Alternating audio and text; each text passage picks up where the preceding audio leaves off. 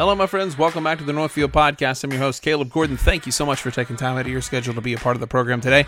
As always, want to say thanks to our friends at Outpost Coffee for providing us with incredible caffeinated beverages. Check these guys out at outpostcoffeeco.com. Well, we're post election, and, and the election is, we didn't get quite the results that we wanted. Uh, the red wave did not happen as we some thought. And I, man, this is, I am, I am convinced now more than ever that I, I really do believe that the God has blinded America as a nation. I'm not saying individuals. I'm saying as a as a whole, the nation is is seeming massively confused.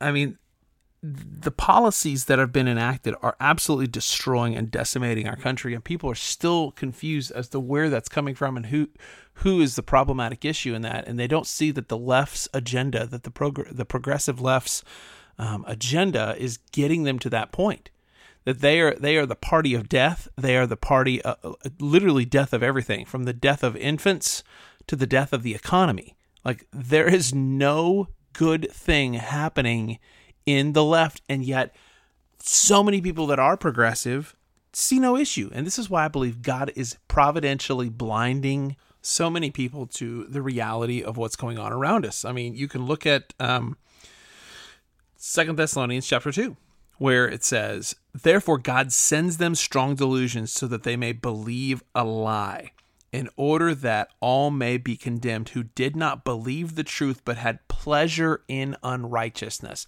Like that's where we are as a country. Our nation is under massive judgment. And I'm telling you, after seeing the things that are going on in just my local community, um, it, it is absolutely jaw dropping to see how quickly and how pervasively the left can get its claws into a community. And here's why this is happening is because men of integrity, men of uh, of, of faith, biblical faith, are not actually engaged. We're, we're busy trying to live our lives, pay our bills, and take care of our families. And what's happening is the community is crumbling around us. And we're so inward focused that we're going to lose the community we live in because we're so inward focused and just trying to take care of our lives. Listen, we're meant by God to be salt and light in the community, not just in our homes. Obviously, it starts in our homes, but not just there. It has to go out. And and listen, this is not just men as well. We need ladies. We need you involved. We need you to be a part of the process. And so, what we need to be doing is we need to be engaged in the political process in a God honoring way. Now I'm not saying to be because there's there's certain people that, that do stupid things. I'm not saying go hold signs and scream and holler. I mean whimsically, um, magically bring about the things of God in a, in the places where you are. Get involved in in the political process, and I'm telling you that's what I'm beginning to do. I've, we've we've collected an inner circle of people, and we're beginning that process because I, I just believe that this is it's how we do things. And uh, this doesn't mean this doesn't mean that we go in and try to establish some sort of a a um, theocracy because that's that's not what we're that's not it. Now, now listen do I believe a theocracy is coming? Yep. And I'm listen I'm not setting it up. It's Christ who sets that up and that's that comes later. What are we called to do? We're, we're called to preserve goodness and, and to dispel dispel darkness salt and light. That's that's the agenda. That's the plan as christians is uh, is that we are to be agents of biblical change and biblical righteousness. That's what we're called to do. And here's the deal. The enemy doesn't like it. The enemy is crafty. He's looking for ways to take us out. He tries to make those who do stand for biblical christianity out to be absolute morons. Um, my city council meeting i was at monday Holy cow. The progressive left, the antichrist, anti Bible uh, left that was there, attempts to paint those who do believe in love and, and who do believe in Jesus and who do love the Bible out to be just ignorant, stupid, backwoods idiots that don't know how to inter- interpret the Bible correctly because that's how they said it. They said that we can't interpret the Bible correctly. We don't know how to interpret the Bible. Um, and, and, and they misquoted and misrepresented everything that we tried to say and do. Why? Because they love their unrighteousness. Uh, back to Second Thessalonians 2, um, it's talking about the coming lawless one. This is the spirit of Antichrist. Uh, the coming of the lawless one is by the activity of Satan with all power and all, all false signs and wonders and with all wicked deception for those who are perishing because they refuse to love the truth to be and so be saved. So therefore, because they hate the truth and because they hate God, this is what this is. They are haters of God. They are blinded by God. God has said, okay, this is what you want to do. I'm going to cause you, I'm going to let you believe your lie so much that I'm going to cause you to believe that it's actually the truth. And to see these people just be dug in and entrenched in in this absolute utter lie and and push it off as as truth is just heartache. It's a heartache to see. It breaks my heart. But this is where we are. And this is the thing that's that's coming is that we are as a nation, if we don't get this thing right, if we're not doing what we're called to do, being salt, being light, then I'm telling you, this is going to be a just a huge problem in our community. So you read Matthew chapter 5, and this is Jesus speaking. It says, "You are the light of the world. A city set on a hill cannot be hidden." So there here's the imagery. You and I are as as if we're a city in the darkness on a hill. What is, I mean, how do you feel if you've been driving and driving and driving and driving for hours and hours and hours and you haven't seen civilization? All of a sudden you come across, you come up over a hill or you come down, you see up at the top of a hill lights of the city. Don't, don't you get excited thinking, oh man, it's a refuge, a place of rest where we can get something to eat. We can go to the bathroom. We can, we can do all the things we need to do. We can just stop to get some, get some things done this is the imagery here that, that it's a place like Christians should be a place of refuge, a place that that that is a beacon of truth in a world of darkness. Like I, I love the imagery and the, the picture that, that Kenny Luck put in his one of his men's conferences that Christians are to be like diamonds on the back on a black velvet, um, and when you turn on the light on a diamond, against black velvet, it just radiates with absolute beauty and absolute light because it's in the midst of darkness. And this is the idea of a city on a hill.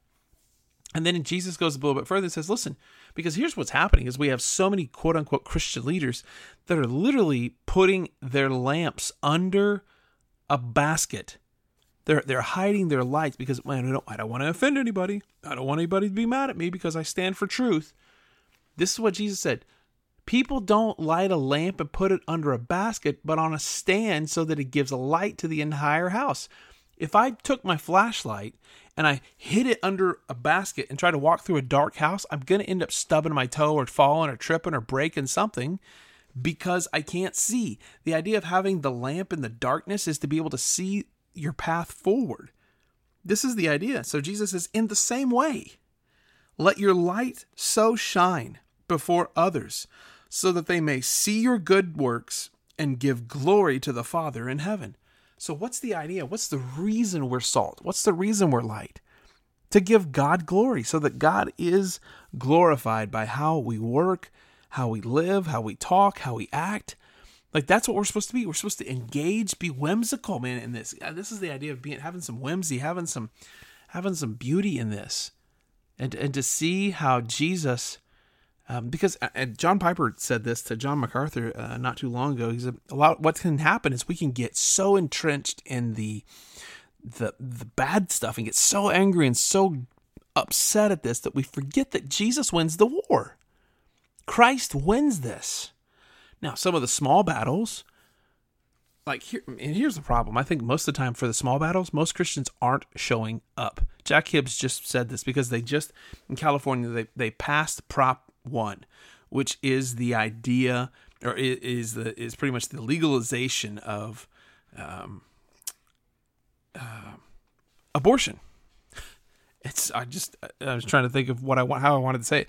The, the murder of babies, and and Jack Hibbs literally I, I, I was reading his Instagram post today, and this is what this is what he said. Perhaps more than anything, the loss of Proposition One is the revelation of just how irrelevant church at large is in California, which man, I would agree because most churches in California are just game players. They got they're they're the show. It's Vegas on steroids. It's it's Hollywood with a little bit of Jesus bent in the background. He went on to say he said the reality is due to the lack of pastors understanding what the calling to the pulpit really means. And man, I can I say amen to that. We've got so many pastors that are spineless and I mean they're jellyfish in the pulpit and they refuse to stand up for what's right. And listen, the idea of life is not a political issue. It is a biblical issue. The idea of, the, of this trans nonsense is not a political one. It is literally spitting in the eyes of God and saying, God, you messed up and you didn't make people the way they're really supposed to be. That's and that we can't get this one right is is a revelation that pastors are under judgment too. That we can't get this one right. That we can't stand in the pulpit and say, Thus saith the Lord, God created man and woman in the beginning. And this is how he made them so that they could procreate in in the covenant of marriage and carry on the I, I just I just literally said this to my kids. Oh, I don't know. Let me find. I, I text my kids the other night, and all of them because they were, you know, as you got teenagers, there's there's strong 15 ways from Sunday, and this is what I said to my kids. I said, Kids, we need to understand that God has placed us all where we are to bring light and be salt that preserves goodness and, and dispels darkness and, and brings righteousness in the circles we influence. Like, and then I quoted Psalms 127, 4 through 5. Like arrows in the hands of a warrior are the children of one's youth. How joyful is the man whose quiver is full of them. He will not be put to shame when he confronts his accusers at the city gates. And I said, You all are my arrows that I've discipled to send out into the heart of the enemy. As my Father did with me, so I'm attempting to do with you all. I'm so thankful to the Lord for each one of you. Now, go make trouble for the enemy today and give the King glory. Bring King Jesus glory. That's what we should be doing. That's what we're called to do. And listen, when I say enemy, I don't mean other human beings. Even though the, the progressive left has ideologies, those ideologies come from somewhere. And the enemy is not other human beings, the enemy is Satan. That's who the ultimate enemy is. And so what do we do? We make war against him. Again, and here's the deal. How do we do it best? By making war against our own sin. And then once we, we've mastered our own, disciplined ourselves in this way, then we go out and we make trouble for the enemy in public squares. So that's what we're called to do. And so that's that's the agenda. That's the plan. And so what do we need to do? We need to get entrenched and in our churches first get our churches won back. I'm telling you, we've got to get back to having biblical Christianity rather than cultural Christianity. Most churches today are filled with people who are interested in cultural Christianity issues. They're not interested in actually dealing with the with the the things of of real substance. Rather, they're interested in going into a room, feeling good, singing a few songs, watching the rock band do their show, and have a message that makes me feel light and fluffy when I leave. Listen, if you're not leaving church occasionally with your toes stepped on, then what are you doing? If are you are you sitting in, in your church always uh or, or never never pushed, never never compelled, never challenged? Are you just constantly just ear tickled? Man, I'm telling you, you you're you're in a bad spot. You need you need to leave there and you need to find somewhere someone who's going to challenge you.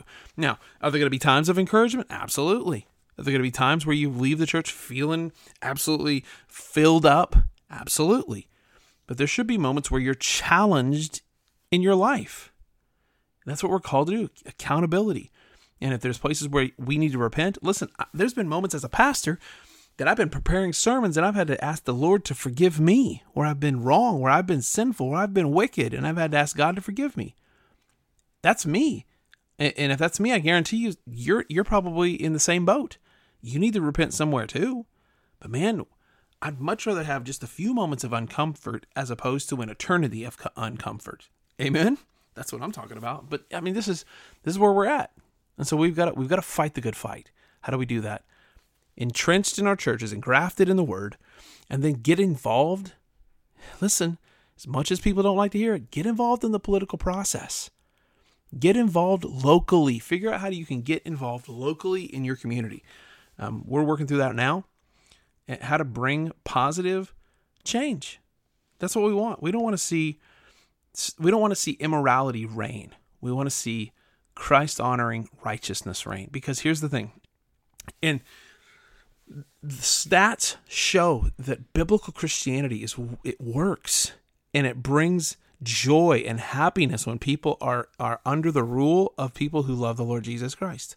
When you've got leaders who love Jesus, towns prosper, states prosper, nations prosper when you're under the rule of people who love the Lord Jesus Christ. Consequently, when you're under the rule of those who don't love the Lord Jesus, you're going to see the kind of stuff you're seeing today that that's that's it.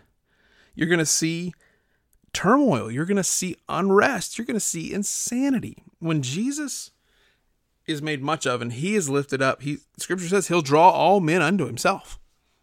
And I'm telling you, families, cities, nations and states, I got that backwards a little bit, but uh, you, you get what I'm saying. When Jesus is made much of, when Christ rules, and you have leaders who love the Lord Jesus Christ and are submitted to his word, communities thrive. People thrive. So that's that's my challenge for us. That's my hope for us today.